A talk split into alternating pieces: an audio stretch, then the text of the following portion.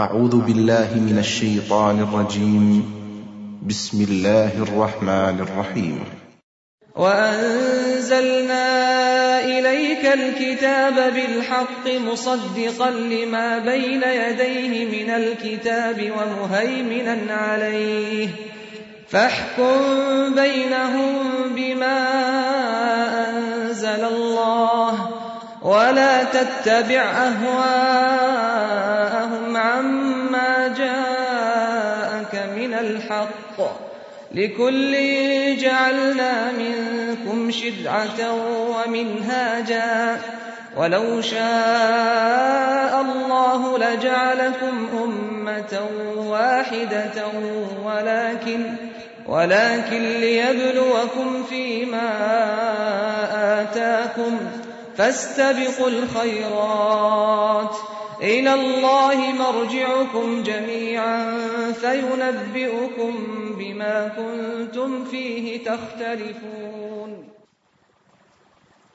نَحْمَدُهُ وَنُصَلِّي عَلَى رَسُولِهِ الْكَرِيمِ أَمَّا بَعْدُ فَأَعُوذُ بِاللَّهِ مِنَ الشَّيْطَانِ الرَّجِيمِ بِسْمِ اللَّهِ الرَّحْمَنِ الرَّحِيمِ رَبِّ اشْرَحْ لِي صَدْرِي وَيَسِّرْ لِي أَمْرِي واحلل عقدۃ من لسانی یفقہوا قولی وانزلنا الیک الکتاب، اور ہم نے آپ کی طرف کتاب نازل کی، بالحق، حق کے ساتھ، مصدقا، تصدیق کرنے والی ہے، لما بین یدیہ من الکتاب، جو اس سے پہلے آ چکا کتاب میں سے، ومہیمنا علیہ، حفاظت کرنے والی، نگہبانی کرنے والی، نگرانی کرنے والی، فَحْكُمْ بَيْنَهُمْ، پس فیصلہ کیجئے ان کے درمیان، بما انزل اللہ، ساتھ اس کے جو اللہ نے نازل کیا، وَلَا تَتَّبِعْ أَهْوَاءَهُمْ، اور نہ تم پیروی کرو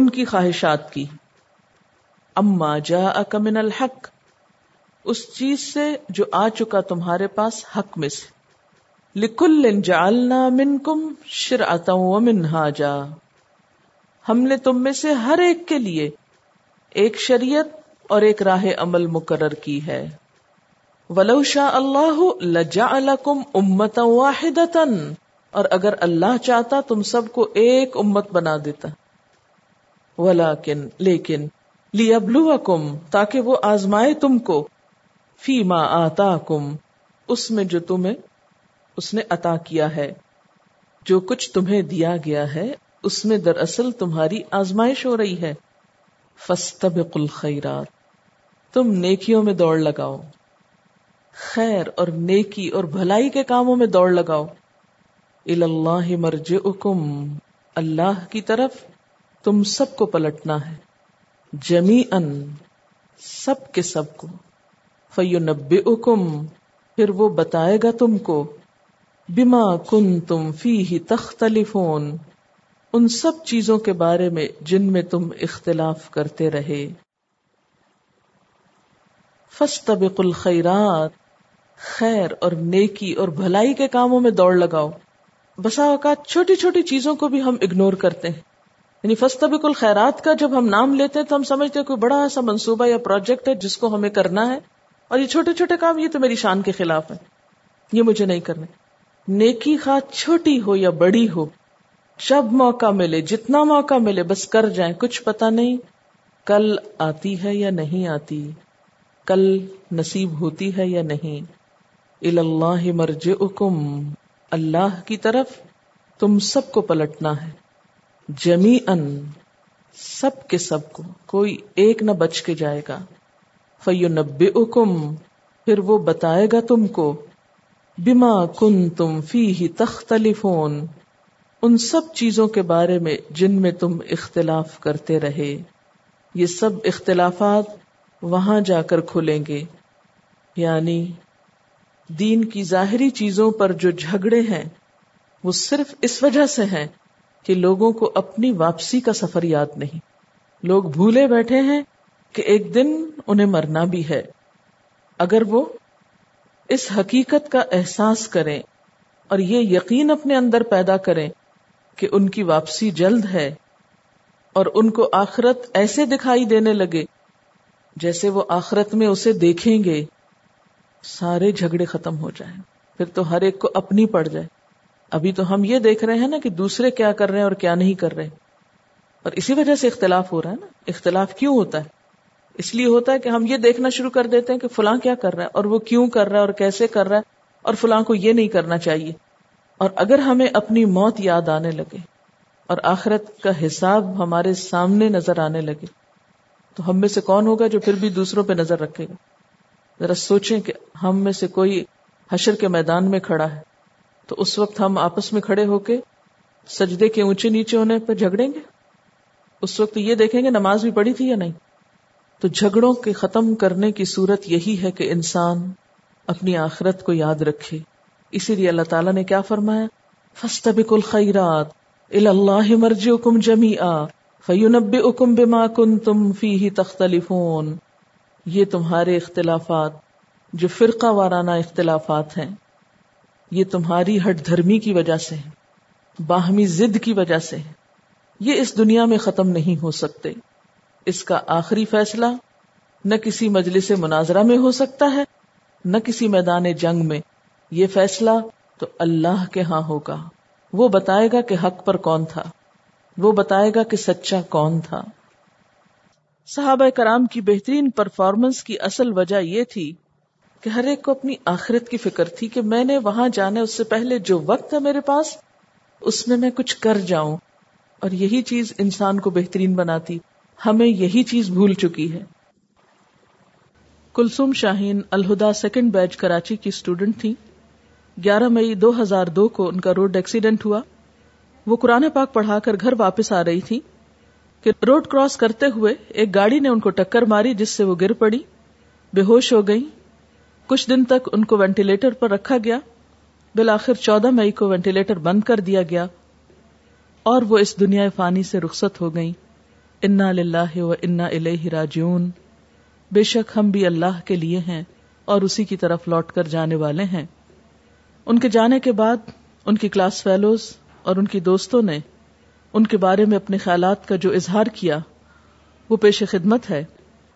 جس بچی کا میں نے ذکر کیا، میں چلتی ہوں، میں اٹھتی ہوں، بیٹھتی ہوں، کھاتی ہوں، پیتی ہوں، مجھے اس کی شکل یاد آتی، یہاں سامنے ہی بیٹھ کے پڑھتی ہوتی تھی. تو میں یہ سوچ رہی تھی کہ ہم میں سے کسی کو بھی نہیں پتا کہ اس کے پاس کتنا وقت ہے. اگر وہ اس حالت میں نہ ہوتی تو آج وہ بھی ہمارے ساتھ یہاں بیٹھی ہوتی. لیکن کچھ خبر نہیں کس وقت ہمارے ساتھ کیا ہو جائے. اب وہ ایک ایسی دنیا کی طرف جا چکی ہیں جہاں سے کوئی واپسی نہیں. یعنی اس دنیا میں ہوتے ہوئے موت ایسی چیز ہے جس کا کوئی علاج اب تک دریافت نہیں ہوا، یا جس سے کوئی واپسی کی راہ نہیں نکل سکی. اس سے آپ اندازہ کر سکتے ہیں کہ ہمیشہ کے لیے کسی چیز کا ہونا کیا معنی رکھتا ہے. اور قیامت کے دن انسان کے لیے اگر خدا نخواستہ عذاب ہوا تو اس سے نکلنے کا راستہ نہ ملے گا.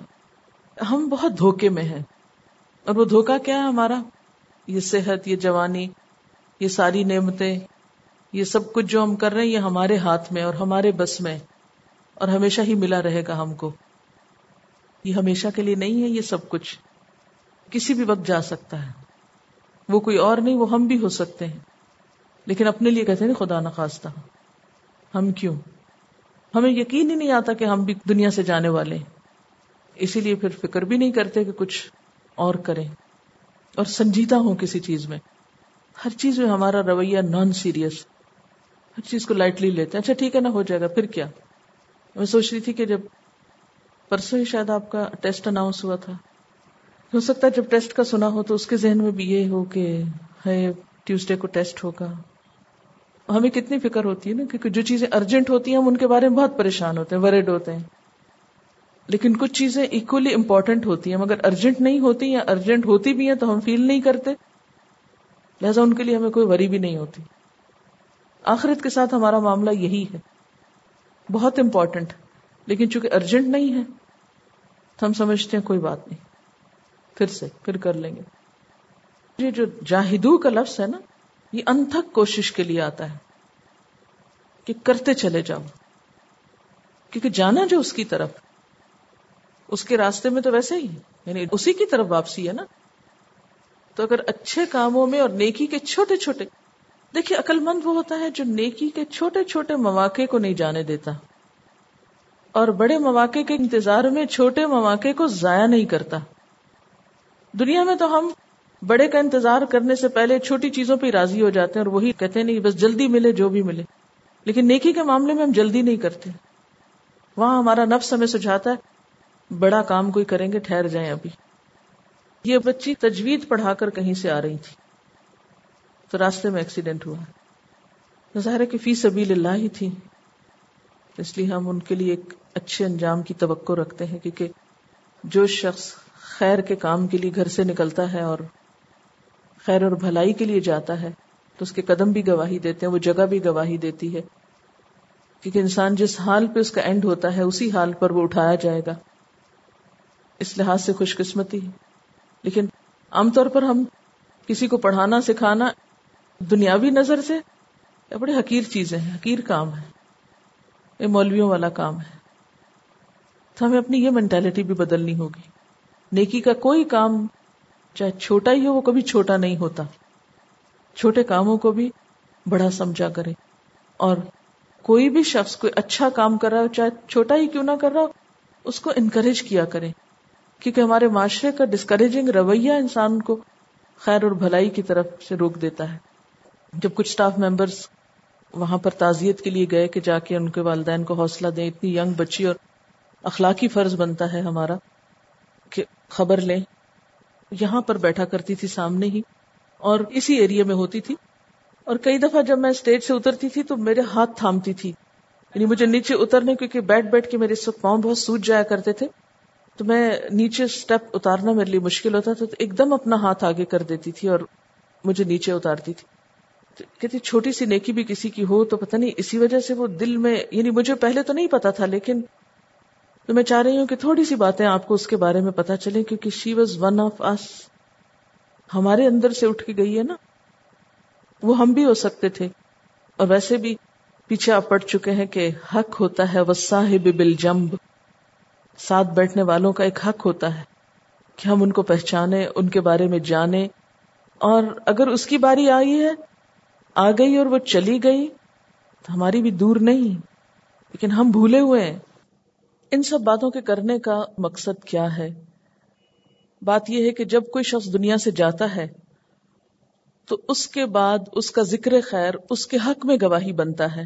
اس کے بارے میں ایک حدیث میں آتا ہے، ایک مرتبہ حضور صلی اللہ علیہ وسلم کے سامنے کچھ صحابہ نے ایک جنازے کی تعریف کی. آپ صلی اللہ علیہ وسلم نے فرمایا واجب ہو گئی. پھر ایک اور جنازے پر سے گزرے تو اس کی برائی کی. حضور صلی اللہ علیہ وسلم نے پھر فرمایا واجب ہو گئی. حضرت عمر رضی اللہ تعالیٰ عنہ نے پوچھا کیا چیز واجب ہو گئی؟ آپ نے فرمایا پہلے شخص کی تم نے تعریف کی تو اس کے لیے بہشت واجب ہو گئی، پھر دوسرے کی تم نے برائی کی تو اس کے لیے دوزخ واجب ہو گئی. تم لوگ زمین میں اللہ تعالیٰ کے گواہ ہو. یہ صحیح بخاری کی روایت ہے. یعنی مرنے والے کے پیچھے جب لوگ اس کا اچھے الفاظ میں ذکر کرتے ہیں تو یہ چیز اس کی حسنات میں، نیکیوں میں شامل ہوتی ہے، اور ان نیکیوں کا اس کے نامہ اعمال میں اچھی جگہ پر وزن پڑتا ہے. یعنی ان گواہیوں، ان باتوں سے اس کی نیکیوں میں اضافہ ہوتا ہے. تو میں سمجھتی ہوں کہ ایک مسلمان کا دوسرے مسلمان پر یہ حق ہے کہ وہ اس کے جانے کے بعد اس کا ذکر خیر کرے اور اس کے لیے اس کی نیکیوں میں اضافے کا سبب بنے. اگر دوسرے کی جگہ پر انسان اپنے آپ کو رکھ لے تو میرے خیال ہے یہ سب کچھ بہت آسان ہو جاتا ہے. جو لوگ آپ میں سے عمرہ وغیرہ یا حج کر چکے ہیں وہ جانتے ہیں کہ ہر نماز کے بعد جنازہ کا اعلان ہوتا ہے. یعنی حرم میں جتنی بھی نمازیں میں نے پڑھی ہیں اس میں کوئی نماز ایسی نہیں تھی کہ جس میں کوئی نہ کوئی جنازہ نہ ہو.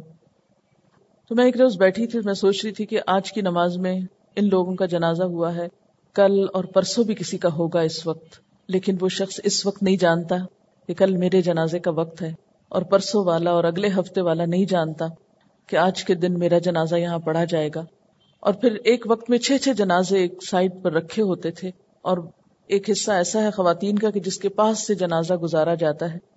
تو جب وہ پاس سے گزرتا تھا تو اس وقت بہت ہی عجیب کیفیت ہوتی تھی دل کی کہ کس طرح یہ جنازے جو ہیں، یہ لوگ حرم میں آتے ہوں گے ہماری ہی طرح، نمازیں پڑھتے ہوں گے اور انہیں نہیں معلوم ہوگا کہ سال کے فلاں دن فلاں تاریخ پہ ہم خود نہیں آ سکیں گے اپنے قدموں سے، لوگ ہمیں اٹھا کر لائیں گے، کیونکہ عموماً ہم شہروں کی زندگی میں رہتے ہیں، اور خصوصاً آپ نے دیکھا ہوگا کراچی میں تو کوئی جنازہ اٹھا کے جاتے ہوئے آتے ہوئے کم ہی آپ کو یہ سین نظر آتا ہے۔ نبی صلی اللہ علیہ وسلم نے قبروں پہ جانے کی جو اجازت دی تو وہ اس وجہ سے تھی کہ وہ تمہیں آخرت کی یاد دلاتی ہیں، اور یعنی دنیا سے غفلت دلاتی ہیں، لیکن ہم دنیا کے بارے میں تو جاگے ہوئے ہیں اور آخرت کو بھولے ہوئے ہیں، تو ان باتوں کا ذکر کرنا اور تذکرہ کرنا ہمیں اپنی آخرت کے لیے بھی فائدہ دیتا ہے۔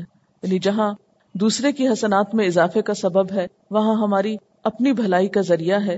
حضرت عمر بن عبد العزیز رحمۃ اللہ علیہ کو جب خلافت ملی تھی تو معلوم ہے آپ کو کہ وہ کتنے زیادہ دنیاوی اعتبار سے خوشحال انسان تھے، لیکن اس کے بعد ان کا حال یہ تھا کہ ہر روز علماء اور فقہاء کو رات کے وقت ساتھ لے کر بیٹھتے تھے اور بلا ناغہ موت کو یاد کرتے تھے۔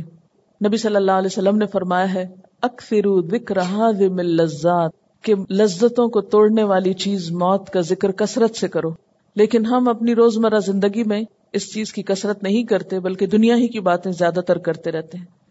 موت کی یاد آئے اور آخرت کے بارے میں بھی ہم سوچیں، اور اس بات کو ذہن میں رکھیں کہ ایک دن ہم بھی اس دنیا سے چلے جائیں گے، اور ایک دن ہمارے ساتھ بھی یہ سارے اوقات ہونے ہیں، اور اس وقت جو مہلت ہمیں ملی ہے، جو وقت ہمیں ملا ہے، اس کو ضائع نہ کریں بلکہ اس کو بہترین طریقے پر استعمال کریں۔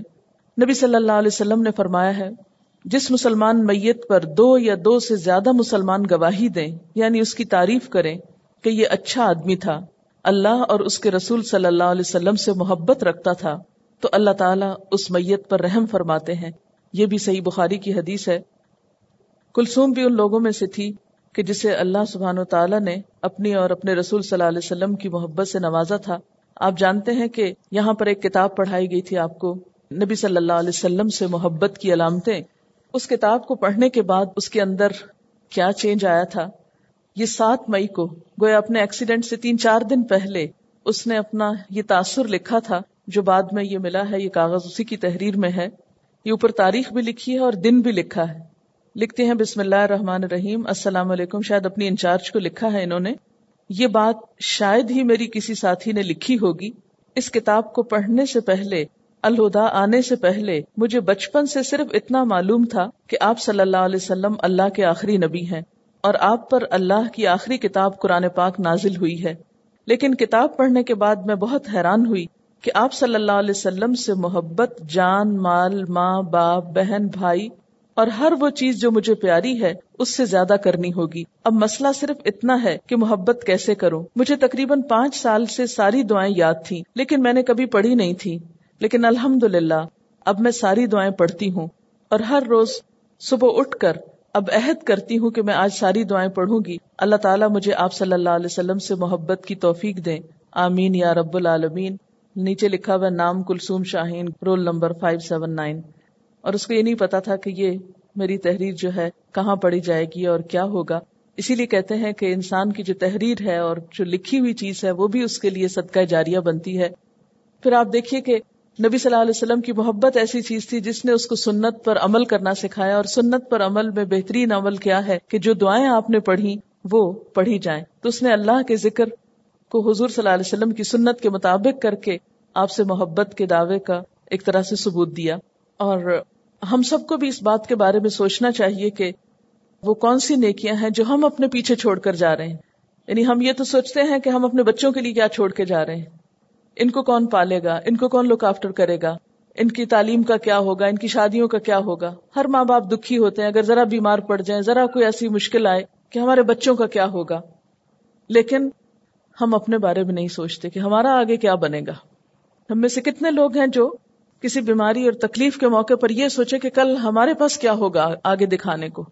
قرآن پاک میں اللہ سبحانہ و تعالیٰ فرماتے ہیں، یا ایھا الذین آمنوا اتقوا اللہ وَلْتَنْظُرْ نَفْسٌ مَّا قَدَّمَتْ لِغَدٍ، اے لوگو جو ایمان لائے ہو اللہ سے ڈرو، اور چاہیے کہ ہر شخص دیکھے کہ اس نے کل کے لیے کیا کیا ہے۔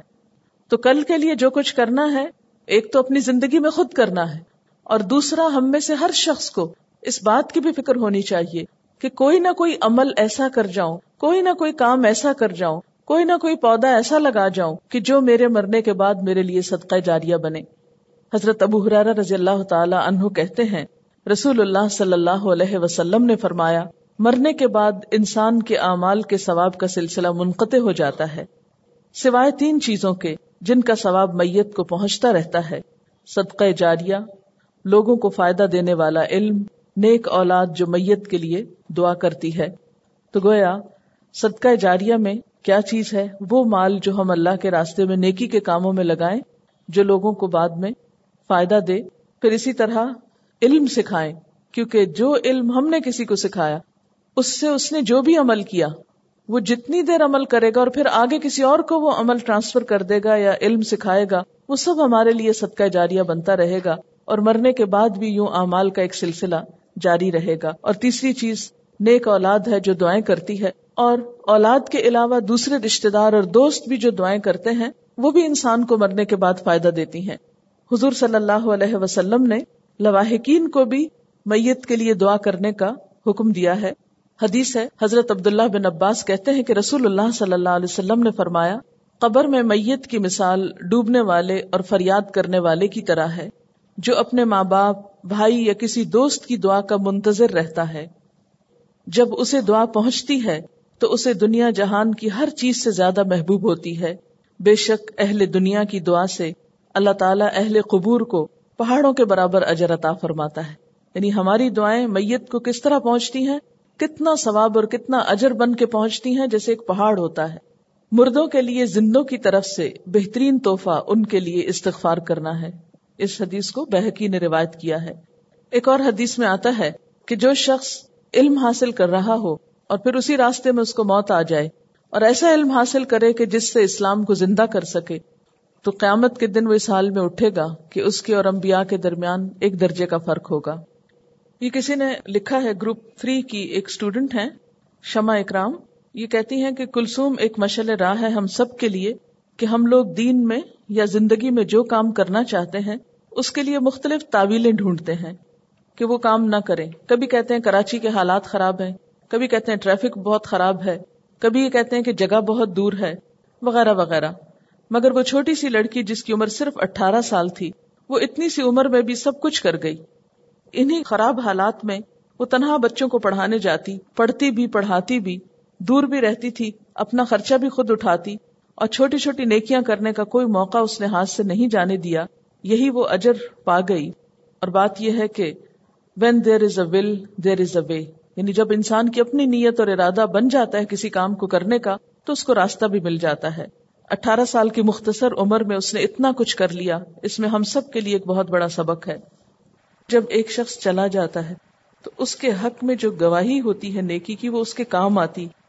ہم جانے والے کو اور کچھ نہیں دے سکتے، اچھی گواہی دے سکتے ہیں، دعا دے سکتے ہیں۔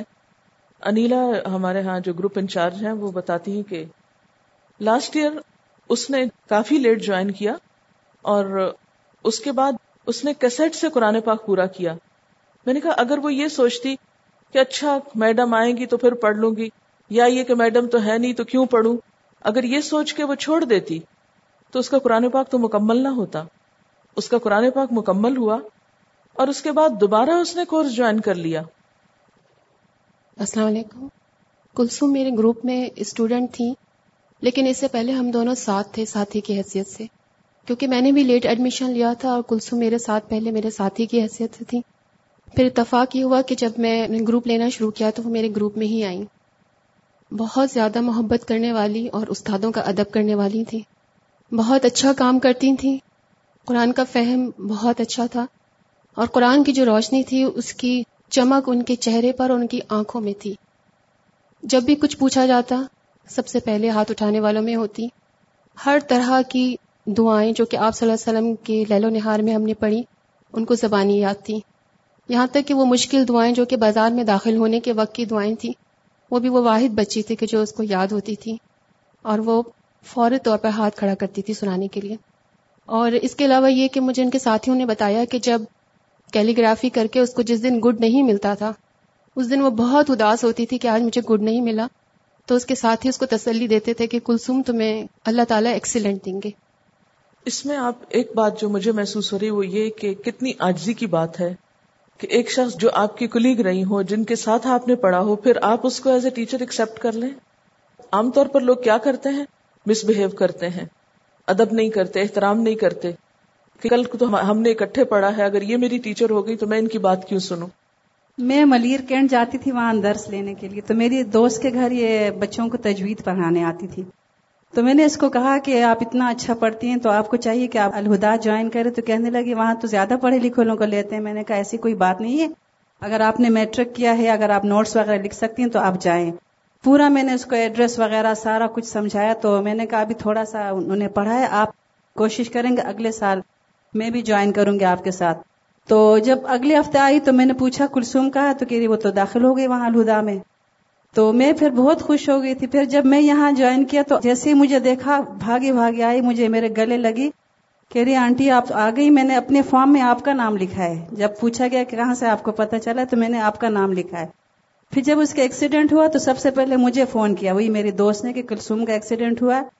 تو میں کیونکہ اسٹیل مل میں تھی, بہت دیر ہو گئی تھی, میرا بہت زیادہ میں ٹینس تھی, تو میں نے الہدا میں نہیں فون کیا تھا آپ کے ہاسٹل میں, اور بہت زیادہ میں رو رہی تھی کہ میں کس طرح, میں خود بھی دعائیں مانگ رہی تھی. میں وہاں بھی میرے خیال میں شازیہ نے آسیہ نے اٹھایا تھا, میں نے کہا پلیز اس کے لیے دعا کریں. اور سب سے وہ بات یہ کہ وہ اپنا خرچہ خود برداشت کرتی تھی, فائنینشلی وہ نہیں تھے, یہاں سے جاتے ہی تجوید پڑھاتی تھی 3-4 گھروں میں. تو اس نے اپنے ہاتھوں سے ایک ایک پیج کر کے قرآن لکھتی تھی, گرین کلر میں اس نے بنائے تھے. وہ جب ایکسیڈنٹ ہو رہا تھا وہ سب سنا بکھر گیا تھا اس کا. یہ آپ دیکھیں گرین کلر, یہ اس کا لاسٹ کام ہے, آخری دن کا کام بھی مکمل کر کے گئی ہے. آسیہ آج کل اس کی گروپ انچارج تھی, تو ان کو کل میں نے بھیجا تھا اور یہ کہا تھا کہ خاص طور پر آپ اس کے بارے میں اور انفارمیشن لے کر آئیں, تو یہ آپ کو کچھ بتائیں گی. السلام علیکم. کل ہم لوگ جب ان کے گھر گئے تو ابھی ان کو گھر نہیں لے کر آئے ہوئے تھے, کچھ لوگ ان کے گھر آئے ہوئے تھے تعزیت کے لیے, اور ان کی چھوٹی بہن گھر پر ہی تھیں, اور ان کی امی ان کے پاس ہی تھیں ہاسپٹل میں. تو بہن ان کی رو رہی تھی نا چھوٹی والی, تو ہم لوگوں نے ان کو اپنے پاس بلایا, بٹھایا اور ان سے کچھ بات چیت شروع کی. ہم لوگوں نے پھر اسے پوچھا کہ کیا ہوا, ایکسیڈنٹ کیسے ہوا. تو ہمیں بتانے لگی کہ اس طرح وہ روزانہ صبح الہدا کے لیے آیا کرتی تھی, پھر یہاں سے شام میں تقریباً 4-4:30 یہاں سے جایا کرتی تھی اور 6 بجے گھر پہنچا کرتی تھی, اور پھر کچھ کھا پی کے تو وہ پھر کسی مدرسے میں جایا کرتی تھی جہاں پہ وہ پڑھتی بھی تھیں اور پڑھاتی بھی تھیں. اور رات کو ڈیلی 10 بجے ان کی واپسی ہوا کرتی تھی, اور اکیلی آیا کرتی تھی, لیکن سٹاپ پر ان کے گھر سے کوئی نہ کوئی کھڑا ہوتا تھا, امی یا ان کے ابو وغیرہ. تو اس دن ان کے بڑے بھائی ان کو لینے کے لیے گئے ہوئے تھے, اور وہ بس سے اتری ہیں تو ان کے بھائی نے ان کو کہا کہ کلثوم, تو اس نے آگے سے کہا جی. ان کا ڈرنا نہیں میں ہوں, اندھیرا تھا. تو بس اس کے بعد وہ کہتے ہیں بس میں نے یہی دیکھا کہ گاڑی آئی اور اس نے ٹکر ماری, پہلے وہ گاڑی کے اوپر اور پھر دور جا کے گری, ان کے سر پہ بہت زیادہ چوٹ آئی. اس کے بعد ان کو ہوش نہیں آیا. تو پھر ہم لوگوں نے اس کو کافی تسلی دی, زینب کو, رو رہی تھی. تو میں نے کہا کہ دیکھو نبی اکرم صلی اللہ علیہ وسلم بھی تو جب ان کے صاحبزادے فوت ہوئے تھے ابراہیم, تو انہوں نے کیا کہا تھا نا کہ آنکھیں بھی آنسو بہاتی ہیں اور دل بھی غمگین ہے, لیکن زبان سے کچھ بھی اللہ تعالیٰ کی رضا کے خلاف نہیں نکلے گا, اور بھی کچھ باتیں. تو کافی اتنا زیادہ اس کا دل تسلی میں آ گیا اور وہ چپ کر گئی. اور تھوڑی دیر بعد پھر ایمبولینس آئی اور اس کی ڈیڈ باڈی کو لے آئے. تو ہم لوگوں نے دیکھا کہ اس کے اندر اتنا صبر تھا. ابھی جب اس کو اتار رہے تھے تو ہم اسے زینب کو یہ کہہ رہے تھے کہ دیکھو تم قرآن پڑھ رہی ہو تو تمہارے عمل میں اور باقیوں کے عمل میں فرق ہونا چاہیے, تمہیں اپنے گھر والوں کو تسلی دینی ہے, اپنی امی کو, اپنے بہن بھائیوں کو. اور ہم لوگوں نے دیکھا پہلے وہ رو رہی تھی, لیکن جیسے وہ لوگ آئے اس کی ڈیڈ باڈی کو لے کے اترے, اس کے بھائی کی بہت بری حالت تھی, بہت زیادہ اٹیچ تھی اپنے بھائی سے, اور پھر دوسرا ان کے سامنے ہی ایکسیڈنٹ ہوا تھا, تو بہت رو رہے تھے اس کے بڑے بھائی. تو اتنا اپنے بھائی کو چپ کروا رہی تھی کہ پلیز بھائی چپ کر جائیں, نہ روئیں, صبر کریں. اور پھر کچھ دن پہلے تقریباً مہینہ پہلے کلثوم نے اس طرح سے کچھ کہا بھی تھا, اپنی امی سے کہا تھا کہ جب میں مر جاؤں گی تو میرے پیچھے روئیے گا نہ اور شور نہ مچائیے گا. تو وہ ہر ایک کو, وہ اور اس کی امی یہی کہتے پھر رہی تھی کہ دیکھو کلثوم نے خود یہ کہا ہے نا کہ رونا نہیں ہے اور شور نہیں مچانا, تو مت رونا. اور مجھے ایسا لگ رہا تھا جیسے کلثوم سب کو خود روک رہی ہو. جب وہ یہ باتیں کر رہے تھے مجھے فیل ہو رہا تھا جیسے کلثوم سب کو خود روک رہی ہو نا کہ مت رو مت رو, اس لیے کہ وہ تو چلی گئی, لیکن اس کا ایک جملہ اس کے لیے کتنا کام آیا نا کہ ہر ایک کو چپ کراتے پھر رہے تھے سب لوگ. پھر بہرحال ہمارے جو ساتھی ہیں ایک, انہوں نے پھر ان کے بھائی کو ذرا سمجھایا اور وہ خاموش ہو گئے, چپ ہو گئے. اور ہم لوگ کافی لوگ گئے تھے, کچھ اسٹوڈینٹس بھی گئی ہوئی تھیں اور اسٹاف ممبرس بھی تھے. ہم لوگ پھر اس کے پاس بیٹھ کے, ہم لوگ یہاں سے جاتے ہوئے دعائیں بھی فوٹو کاپی کروا کر لے کے گئے تھے جو میت کی بخشش کی دعا تھی, اور ہم لوگوں نے پھر اپنے ہاتھوں میں بھی لے لی اور لوگوں کو بھی دے دی کہ وہ آپ لوگ یہ پڑھیے. جاتے ہوئے میڈم نے ہمیں ایک بک بھی دی تھی, میرا جینا میرا مرنا, ان کی والدہ کے لیے. پھر ہم لوگوں نے ان کی والدہ کو بھی اپنے پاس بٹھایا, ان سے کلثوم کے بارے میں باتیں پوچھیں. ہم نے ان سے پوچھا کہ کلثوم کو کیا شوق تھا نا، اس کی خواہش کیا تھی، تو کہتی ہیں کہ اس کا شوق صرف قرآن تھا، اس کو قرآن سے بہت پیار تھا، ہر وقت قرآن پڑھتی تھی اور بہت شوق سے پڑھتی تھی، کبھی پڑھ رہی ہوتی تھی، کبھی لکھ رہی ہوتی تھی، کبھی پڑھا رہی ہوتی تھی، یعنی کہ اس کی روٹین میں یہی چیز تھی، قرآن ہی قرآن بس۔ اور یہاں پہ پھر ابھی کیونکہ لاسٹ ڈیز میں میرے گروپ میں تھی، تو جس دن آخری دن وہ آئی ہے، اس سے پہلے اس نے 2-3 چھٹیاں کی تھیں، اور میں نے پھر گروپ کے بعد اس سے پوچھا کہ آپ کیوں نہیں آ رہی اتنے دنوں سے، تو اس نے اپنا کوئی مسئلہ بتایا کہ کسی وجہ سے اس کو روک دیا گیا تھا کہ وہ اب نہ آیا کرے یہاں پر۔ تو کہتی ہے کہ میں نے ٹیچر 3 ٹائم کھانا نہیں کھایا، میں نے بس سب کو کہہ دیا کہ میں تب تک کھانا نہیں کھاؤں گی جب تک آپ مجھے الہدا نہیں بھیجیں گے نا، جب تک آپ مجھے الہدا نہیں جانے دیں گے میں کچھ نہیں کھاؤں گی، اور کہتی کہ میں ابھی بھی کچھ نہیں کھا کر آئی صبح، اور مجھے اس کو دیکھ کے اتنی حیرت ہو رہی تھی کہ اتنا زیادہ شوق، اور اس سے بھی زیادہ مجھے حیرت کل جب جا رہی تھی میں اس کے گھر، اتنا لمبا سفر، میں سوچ رہی تھی کہ کوئی بھی زبردستی نہیں آ سکتا اتنے دور سے، کوئی کسی کے کہنے پر بھی نہیں آ سکتا اتنے دور سے، صرف شعوری طور پر ہی کوئی آ سکتا ہے، شعوری فیصلہ ہی ہو سکتا ہے کسی کا کہ کوئی اتنے دور سے آئے، اور وہ بھی اپنی کنوینس نہیں، پرائیویٹ لوکل وینس پر 2 وینس کو بدل کر آنا، اور پھر شام کو اپنی بہن کی وجہ سے یہاں ٹھہرا کرتی تھی کہ اس کی بہن تفسیر کے بعد کسی کے ساتھ ڈیلی کی تفسیر کو ڈسکس کیا کرتی تھی، اور پھر جا کر خود پڑھانے کے لیے جانا، اور پھر جس ایریا میں وہ رہ رہی تھی وہاں کی آنٹیوں کو، بچوں کو، ہر ایک کو اس نے وہ پڑھا رہی تھی، بہت زیادہ لوگ ایسے آئے ہوئے تھے جو جن کو اس نے پڑھایا ہوا تھا۔ میں جتنی دیر وہاں رہی، شام تک ہم لوگ وہیں رہے ہیں، اور اتنا زیادہ ذکر خیر اس کے بارے میں، کوئی بات ریپیٹ نہیں ہو رہی تھی، ہر کوئی آ رہا تھا اور بتا رہا تھا، اور ہر ایک کی زبان پر ایک جو پہلی بات تھی وہ یہ تھی کہ کلثوم کو قرآن کا بہت شوق تھا، اس کو قرآن پڑھنے کا بہت شوق تھا، اس کو قرآن پڑھانے کا بہت شوق تھا، تو ہر ایک جانتا تھا اس کی اس تڑپ کو، ہر ایک نے فیل کیا ہوا تھا اس کی اس تڑپ کو کہ اس کو قرآن پڑھنے اور پڑھانے کا کس قدر شوق ہے۔ اور پھر یہاں پر جتنے کارڈز وغیرہ ہوتے ہیں وہ سب اس نے اپنے پورے محلے میں وہ بٹے ہوئے تھے، اسے سب کو گفٹس کیے ہوئے تھے، یہاں پہ جتنے کارڈز ملتے ہیں یا دعائیں وغیرہ، تو وہ خود بھی لینا اور ہر ایک کو دینا، اور پھر صبح صبح اپنے گھر والوں میں اپنے بہن بھائیوں کو، اپنے امی ابو کو، سب کو نماز کے لیے اٹھانا کہ آپ لوگ اٹھیں نماز پڑھیں، اور اس کا دل بھی بہت جاتا تھا کہ اپنی امی کو قرآن مجید پڑھائے، کیونکہ اس کے پاس خود تو ٹائم نہیں تھا، تو اپنی بہن کو اس نے کہا ہوا تھا، تو اس کی امی کہتی تھیں کہ مجھے اس کے پڑھانے سے صحیح سمجھ نہیں آتا، تم ایک لائن پڑھاتی ہو تو مجھے سمجھ میں آ جاتا ہے، مجھے یاد رہ جاتی ہے، تو تم مجھے خود پڑھایا کرو۔ تو اس کو یہ بھی بہت خواہش تھی کہ میں اپنی امی کو بھی خود قرآن مجید پڑھاؤں۔ اور میں اس کے پاس جب بیٹھی ہوئی تھی تو میں سوچ رہی تھی نا، اس کو دیکھ بھی رہی تھی، میں سوچ رہی تھی کہ اس وقت کلثوم کو نہیں پتا نا، اگر وہ زندہ ہوتی اور میں اس کے گھر آتی تو وہ کیا کر رہی ہوتی نا، وہ کیا سوچ رہی ہوتی کہ میری ٹیچر میرے گھر آئی ہیں، میرے پاس بیٹھی ہیں، اس کی کیا حالت ہوتی نا۔ میں سوچتی ابھی اس کا جسم ہے نا، اور یہ اس کو نہیں پتا کہ میں آئی ہوں اور میں اس کے لیے کیا کر رہی ہوں۔ ہم لوگ دعا پڑھ رہے تھے اور لوگوں سے اچھی اچھی باتیں اس کے بارے میں پوچھ رہے تھے، بجائے اس کے لوگ آپس میں باتیں کر رہے، تو ہم لوگوں نے ان کو بھی شیئر کر لیا کہ ہم سے اس کا ذکر خیر کریں، اور پھر بتایا کہ فرشتے آمین کہتے ہیں ذکر خیر پر۔ اور پھر اس کو ہم لوگ دیکھ رہے تھے تو بہت عجیب سی فیلنگز آ رہی تھی نا کہ ابھی اس میں اور ہم میں کیا فرق ہے نا، ایک یہ کہ اس کا جسم بھی ابھی ہمارے سامنے موجود ہے اور ہم بھی ایک جسم کے ساتھ بیٹھے ہوئے ہیں، لیکن فرق یہ کہ اس کے اندر روح اب نہیں ہے اور ہمارے اندر ابھی موجود ہے، تو ہمارے اندر روح کا موجود ہونا ہمارے لیے ایک مہلت ہے نا کہ اس روح کے ساتھ اس جسم کو ہم استعمال کر سکتے ہیں۔ اب اس کے اندر روح نہیں ہے تو وہ اپنے جسم کو کچھ استعمال نہیں کر پا رہی ہے، وہ کچھ بھی نہیں کر پا رہی ہے۔ بہت ساری عبرت تھی، اور آتے وقت تک اس کو باکس میں جب ڈال رہے تھے اور ہر کوئی اس کا جب چہرہ آ کر دیکھ رہے تھے، اور کبھی اس طرف سے کپڑا ہٹانا، کبھی اس طرف سے، میں سوچتی کہ اس وقت انسان واقعی میں کس قدر بے بس ہوتا ہے نا۔ ہم اپنی زندگی میں کسی کے سامنے ایسے لیٹتے ہیں جیسے برآمدے میں ایک باکس میں لیٹی ہوئی تھی، میں سوچتی تھی کہ ہم تو اپنا کمرے میں لیٹتے، دروازہ بند کر کے لیٹتے کہ کوئی آئے نہ ڈسٹرب نہ کرے، اس وقت وہ برآمدے میں پڑی ہوئی ہے اور جس کی مرضی آئے اور دیکھے، جیسے چاہے اس کے دوپٹے کو ادھر کر دے ادھر کر دے، انسان کس قدر محتاج ہے نا۔ تو جب تک ہم اس محتاجی میں نہیں ہیں تو ہم لوگوں کو اپنے لیے کچھ کرنا ہے نا، اور اپنے گھر والوں کے لیے بھی اور اپنے لیے بھی، اپنی اس محتاجی کو اپنی نظر میں رکھنا ہے۔ معروف اس کے بارے میں تھوڑا سا بتانا چاہتی ہیں کیونکہ ابھی آپ نے سنا نا کہ وہ چھٹی کے بعد یہاں رکا کرتی تھی، تو کیا کرتی تھی یہاں رک کے، اس کی بہن تو مزید تفسیر کو ڈسکس کرتی تھی، لیکن چونکہ وہ شاید ریپیٹ کر رہی تھی تو، اور حفظ کا بھی کچھ حصہ اس کے پاس تھا، تو وہ اس وقت کو کیسے استعمال کرتی تھی یہاں پر۔ السلام علیکم۔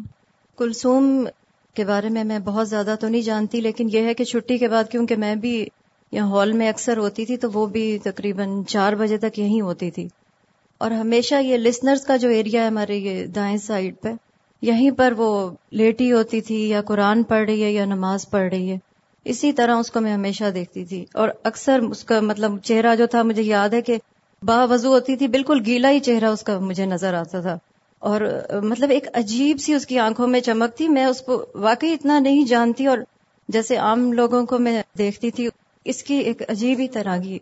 اس کے علاوہ یہ ہے کہ میرے پاس یہ تھوڑی سی کام ہے کہ یہ جب آپ سب چلے جاتے ہیں تو یہ چیئرز وغیرہ ٹیبل سب کچھ اپنی جگہ پر لگانا ہے، اور جو کچھ بھی ٹشوز وغیرہ ہیں وہ سب اٹھانے کرنا ہے. تو میں تھوڑی بزی تھی، تو میرے ساتھ میرے یہ گاؤنز کے سٹال پہ جو لڑکی ہے یہ میرے ساتھ ہیلپ کراتی تھی. تو جب میں زیادہ بزی ہوئی تو مجھے اس طرح لگا کہ وہ اکیلی نہیں کر سکتی. تو ابھی آپ یقین کریں میرے خیال میں 5-6 دن ہوئے ہوں گے کہ کلثوم سے ہم لوگوں نے بات کی کہ وہ کیا اس میں ہیلپ کر سکتی ہے. تو اس نے 1 سیکنڈ نہیں لگایا اور فوراً تیار ہو گئی اس بات کے لیے. تو پھر وہ اسی طرح روزانہ کام کر رہی تھی. اور ابھی میں نے اپنے وہ سٹال کی لڑکی سے پوچھا، میں نے یہی سوچا تھا کہ ذرا 1 ہفتہ گزرنے دو، پھر اس کے بعد میں جا کے بات کروں گی، ریسپشن پہ بھی بتاؤں گی، کیونکہ ظاہر ہے اس کی نیکی تھی. پرکشندہ باجی کو وہاں پہ نام دوں گی کہ یہ لڑکی واقعی کر رہی، کیونکہ میں دیکھ رہی تھی کہ کیا یہ خوشی سے کرے گی بھی یا 1-2 دن میں بعض وقت انسان نہیں کر پاتا، چھوڑ دیتا ہے، کیونکہ کافی فزیکل یہ ہو جاتا ہے کام. لیکن پھر مجھے کل پتا چلا کہ وہ اتنی خوشی سے سارا کرواتی تھی، اور آخر میں بھی یہی پوچھتی تھی کہ کیا ہو گیا ہے، کچھ اور کرنا ہے کیا. لیکن خیر الحمدللہ اس نے اپنی نیکی کما لی. آخری اتنے تھوڑے سے دنوں میں اس نے اتنی بڑی یہ بات کی ہے کہ اتنے عرصے میں کسی نے نہیں کی تھی. بہت میرے دعائیں نکلتی ہیں اس کے لیے، اللہ تعالیٰ اس کے لیے بہتری کرے. اس کی عمر صرف 18-19 سال تھی. اس نے قرآن پڑھا بھی، حفظ بھی کیا، 13 پارے سمجھا بھی، پڑھایا بھی، خدمت بھی کی، جگہیں بھی صاف کی. یعنی ایسے لگتا ہے کہ جیسے ایک شخص صبح سے لے کر آپ سوچے ملیر سے جس کو آنا ہو وہ اٹھتا کتنے بجے ہوگا وہ شخص، اور پھر وہاں سے یہاں پہنچنا، اور پھر سارا دن پڑھنا، یہاں پر کام کرنا، اور پھر یہاں سے واپس جا کر پھر پڑھانے چلے جانا، اور رات 10 بجے گھر جانا. یہ کہ پتہ نہیں اللہ تعالیٰ نے کیوں میرے دل میں ایسی خیال ڈالا، جب یہ لوگ جا رہے تھے تو مجھ سے پوچھنے کے لیے آئے کہ کیا ہم چلے جائیں. تو میں نے کہا جاؤ بھی ضرور، اور اس کے ساتھ یہ ہے کہ کتاب لے جاؤ اس کی والدہ کو تاکہ صبر آئے، اس میں کچھ باتیں ایسی ہیں کہ جو وہ پڑھیں گی تو ان کا دل اچھا ہوگا. کیونکہ کچھ دن پہلے اس کی والدہ نے اسے یہاں آنے سے روک دیا، اور وجہ کیا تھی؟ یہی فرقہ وارانہ اختلافات، کہ کسی نے کہا کہ یہ تمہاری بیٹی کو بھٹکا رہے ہیں. جیسے کہ ابھی آپ نے سنا کہ اس نے 3 وقت کھانا نہیں کھایا، کہ اگر آپ مجھے جانے نہیں دیں گے تو میں کھانا بھی نہیں کھاؤں گی. آخری دن وہ آئی ہے، یعنی ان 2-3 دن کے آف کر کے آخری دن جمعہ کا دن تھا جس دن وہ آئی، اور جمعہ کے دن ہی اس کا ایکسیڈنٹ ہوا رات کو. تو اس پر آپ دیکھیں کہ نیکی کے کام میں، فاستبقوا الخیرات میں کس طرح پھر ہمت بھی کرنی پڑتی ہے نا، سیکریفائسز بھی کرنی پڑتی ہیں. ہمیں کوئی گھر والے ذرا سی بات کہہ دیں تو ہم کہتے ہیں ٹھیک ہے، ہم نہیں جاتے، چھوڑ دیتے ہیں. لیکن ایک انسان کا اپنا بھی ایک ڈیسیژن ہوتا ہے کہ تو بہرحال مجھے یہ تھا کہ اس کی والدہ کے دل میں ہمارے بارے میں کچھ ایسی فیلنگ ہے، تو ہمیں ان کے لیے ان کے ساتھ نیکی کرنی چاہیے. کوئی مس انڈرسٹینڈنگ کی وجہ سے اگر ہمارے ساتھ ایسا کرتا بھی ہے تو خیر ہے. تو میں نے اس کے اوپر ایک نوٹ اچھا سا لکھ کے اور ان کے ہاتھ بھیجا کہ جا کے اس کی والدہ کو دے. اور اتفاق یہ ہوا کہ جب اس کو نہلانے لگے اور جب اس کو کفن دینا تھا تو زبانی کس کو سنتیں یاد ہوتی ہیں، پھر ان لوگوں نے اس کتاب کو سامنے رکھ کے ایک ایک چیز اس کے آخری سفر کی سنت کے مطابق کی. تو اس لحاظ سے بھی وہ خوش قسمت ہے کہ اچھے لوگوں کے ہاتھوں میں غسل پایا اور اچھے لوگوں کے ہاتھوں میں کفن پایا، اور اچھی دعاؤں کے ساتھ گئی کہ سارے لوگ وہ بیٹھ کے دعا پڑھ رہے تھے اس کے لیے. کیونکہ عام طور پر جب دین کا علم نہیں ہوتا تو آخری وقت میں بھی ایسی ایسی جہالتیں ہوتی ہیں کہ انسان کہتے ہیں نا کہ ان صلاتی و نسکی و محیایا و مماتی. یہ کتاب لکھی بھی اسی جذبے سے گئی تھی کہ یوں دل چاہتا ہے نا کہ زندگی بھی اللہ کی مرضی کے مطابق ہو اور موت کا جو سفر ہے وہ بھی اس کی مرضی کے مطابق ہو. آخری جو رسمیں ہو رہی ہوں وہ بھی بالکل ایک ایک چیز سنت رسول صلی اللہ علیہ وسلم کے مطابق ہو، تاکہ جب جائیں تو ان سب کا قرب پائیں. تو یہ لوگ جنہوں نے غسل دیا. السلام علیکم. ہم بھی اتفاق سے وہاں پہنچ گئے تھے. میں ہاسپٹل گئی تھی پہلے اسے دیکھنے، تو بالکل لاسٹ ٹائم تھا، میں مشین کو دیکھ رہی تھی تو بالکل لاسٹ ہارٹ بیٹ میرے سامنے ختم ہوئی. پھر میں وہاں سے، اور ہماری محلے کی پڑوسی بھی ہیں اور یہاں اسٹوڈنٹ بھی ہیں، اور ٹرم ریپیٹنگ میں وہ ہمارے ساتھ تھی. جب اس کی شکل دیکھی تو مجھے سب یاد آ گیا. بہت اچھی بچی تھی وہ، اور بڑوں سے انٹی ہی کر کے ہمیشہ اس نے بات کی. تو یاسمین نذیر تھی اور میں، ہم نے کہا نہیں ہم جائیں گے اس کے گھر پر. اس کی امی کو وہیں کہہ کر آ گئے تھے.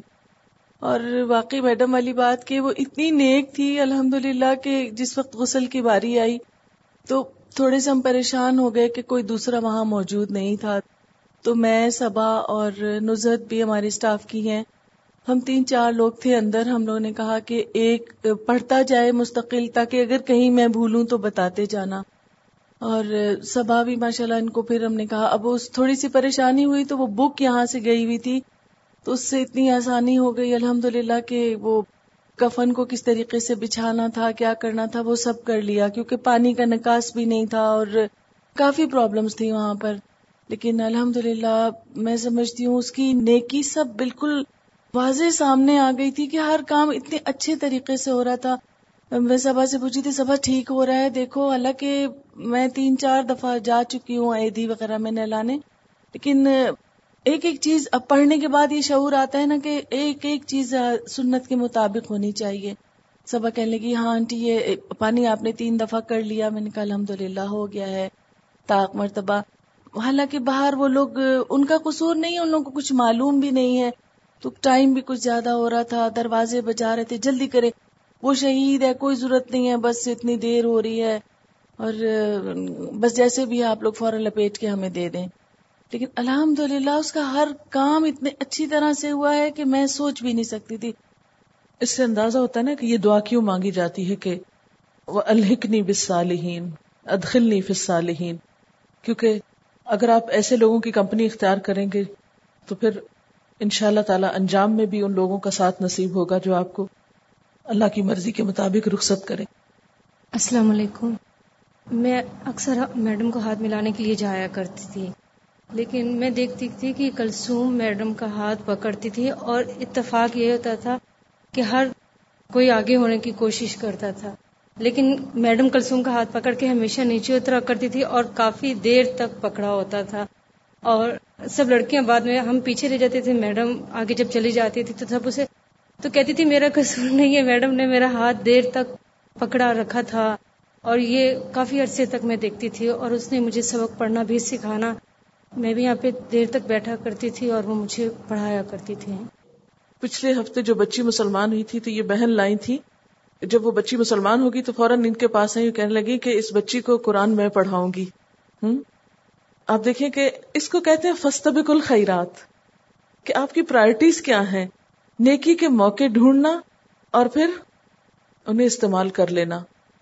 ابھی جیسے کہتے ہیں کہ وہ اس کام میں بھی آگے بڑھ جاتی، اس میں بھی تو اس کے لیے آپ کو ایفرٹ کرنا پڑتی ہے نا، اس چیز کی طرف دوڑنا پڑتا ہے۔ نیکی آپ کی جھولی میں آ کے نہیں گرے گی، آپ کو اس کے لیے آگے آنا پڑے گا، لیکن یہیں سے ہم پیچھے رہ جاتے ہیں۔ فَسْتَبِقُ الْخَيْرَاتِ، کیوں؟ اللہ مرجعکم جمیعا، اللہ کی طرف تم سب نے پلٹنا ہے۔ اب وہ تو قیامت تک کے لیے خاموش ہو گئی، جو کچھ کرنا تھا اس کی ٹرن ختم ہو گئی، مہلت ختم ہو گئی، جو لے جانا تھا وہ لے گئی۔ میں نہ کلثوم کے ساتھ نہ گروپ میں تھی، نہ میں ایسے جانتی تھی۔ میں چھٹی کے بعد اپنی گاڑی کا ویٹ کرتی تھی کینٹین میں، میرا چھوٹا بیٹا ہے، شروع سے بیمار رہا تو میں بہت پریشان رہتی تھی کہ کیسے پڑھوں گی اور کیسے مینج کروں گی، اکثر تفسیر مس ہو جاتی تھی، تفسیر لکھنے بھی نہیں آتی تھی۔ اس نے مجھے تفسیر لکھنا سکھایا تھا، یہ مجھے بیٹھ کے پڑھاتی تھی، یہاں تک کہ نوٹس بورڈ پر جو کچھ لکھا ہوتا میں نہیں کاپی کر پاتی، کاپی کر کر اگلے دن میرے لیے لے آتی تھی، مجھے کبھی سے کہنا نہیں پڑتا تھا کسی چیز کا، یہ خود لے آیا کرتی تھی۔